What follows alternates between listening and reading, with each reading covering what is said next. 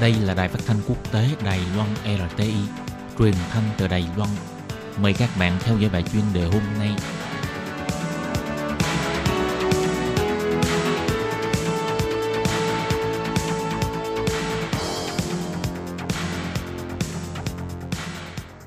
Các bạn thân mến, Hải Ly xin chào các bạn. Sau đây mời các bạn đến với bài chuyên đề hôm nay qua nội dung bài viết Thống nhất tiêu chuẩn an toàn thực phẩm ngày 1 tháng 1 năm 2019 chính thức thực hiện quy định mới về an toàn thực phẩm.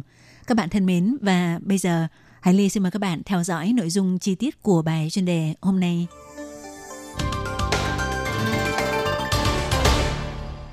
Cũng không có gì là quá khi Sở Quản lý Thực phẩm và Dược phẩm cho rằng vấn đề an toàn thực phẩm là vấn đề dân sinh quan trọng nhất của Đài Loan trong 10 năm gần đây, vì trước đây từng có nhiều vụ bê bối liên quan khiến các cơ quan phải liên tục sửa đổi luật để thắt chặt quản lý.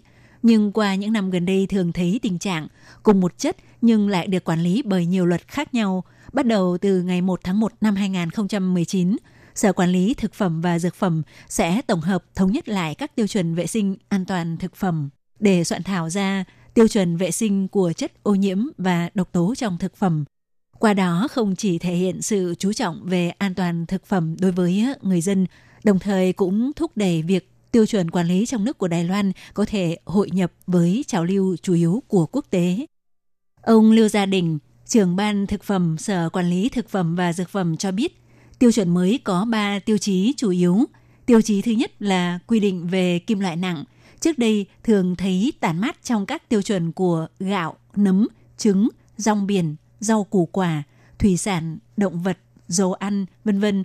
Lần này sẽ tập hợp toàn bộ những quy định trước đây lại với nhau để quy định hàm lượng tối đa của các loại kim loại nặng trong các loại thực phẩm khác nhau để hướng đến thống nhất với tiêu chuẩn quốc tế. Trong đó có tăng giới hạn tối đa của tổng hàm lượng arsen và arsen vô cơ có trong gạo. Vì arsen vô cơ được coi là chất gây ung thư cấp 1 cần phải tăng cường quản lý. Tiêu chí thứ hai của tiêu chuẩn quản lý an toàn thực phẩm mới là độc tố vi nấm. Theo ông Lưu Gia Đình nói, chất alpha toxin mà mọi người khá quen thuộc cũng là chất gây ung thư hàng đầu. Tiêu chuẩn mới này tham khảo tiêu chuẩn quốc tế và đưa vào nhiều loại thực phẩm cần phải quản chế hàm lượng alpha toxin hơn như các loại lương thực ngũ cốc, các loại hạt quả hạch, dầu ăn, trái cây khô, các loại cây gia vị và thực phẩm dành cho trẻ sơ sinh và trẻ nhỏ. Đồng thời, vì tiêu chuẩn quốc tế đã được định sẵn, nên phần độc tố vi nấm lần này gia tăng thêm 3 thành phần độc tố gồm fumonisin, Ziralen 1, dioxin nivanelin, chủ yếu là đưa vào để quản chế thực phẩm ngũ cốc, thực phẩm cho trẻ, bánh quy hoặc bánh mì. Tiêu chí thứ ba của tiêu chuẩn mới về quản lý an toàn thực phẩm là các vật ô nhiễm khác. Trong đó quan trọng nhất là tăng thêm thành phần benzopyren, đây là chất hydrocarbon thơm đa vòng, cũng là chất gây ung thư. Trong quá trình gia công chế biến thực phẩm gồm sấy khô, nướng hoặc hun khói, dễ sản sinh ra hợp chất này. Luật mới sẽ có quy định giới hạn khác nhau của hàm lượng chất này đối với các loại thịt nướng, thịt hun khói, thủy hải sản ngâm dầm, trái cây khô, dầu ăn, thực phẩm cho trẻ em và thực phẩm bổ sung, ví dụ như sữa ong chúa. Ông Liêu Gia Đình nhấn mạnh, chỉ xây dựng luật thôi chưa đủ mà còn phải à, chấp hành nghiêm.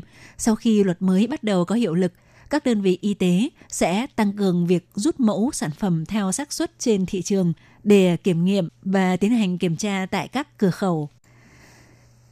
Còn các doanh nghiệp phải có tâm lý quản lý tự chủ, nếu không phù hợp với quy định và không thể cải thiện trong thời gian cho phép thì có thể sẽ bị phạt từ 30.000 đến 3 triệu đài tệ và muốn à, kiểm tra những thông tin mới nhất về an toàn thực phẩm gồm tem thực phẩm, thông tin quản lý, truy xuất, chất phụ gia và thông tin thất thiệt về an toàn thực phẩm thì à, hoan nghênh các bạn vào chuyên trang kho thông tin an toàn thực phẩm của Sở Quản lý Thực phẩm và Dược phẩm của Đài Loan để nắm rõ thông tin hơn.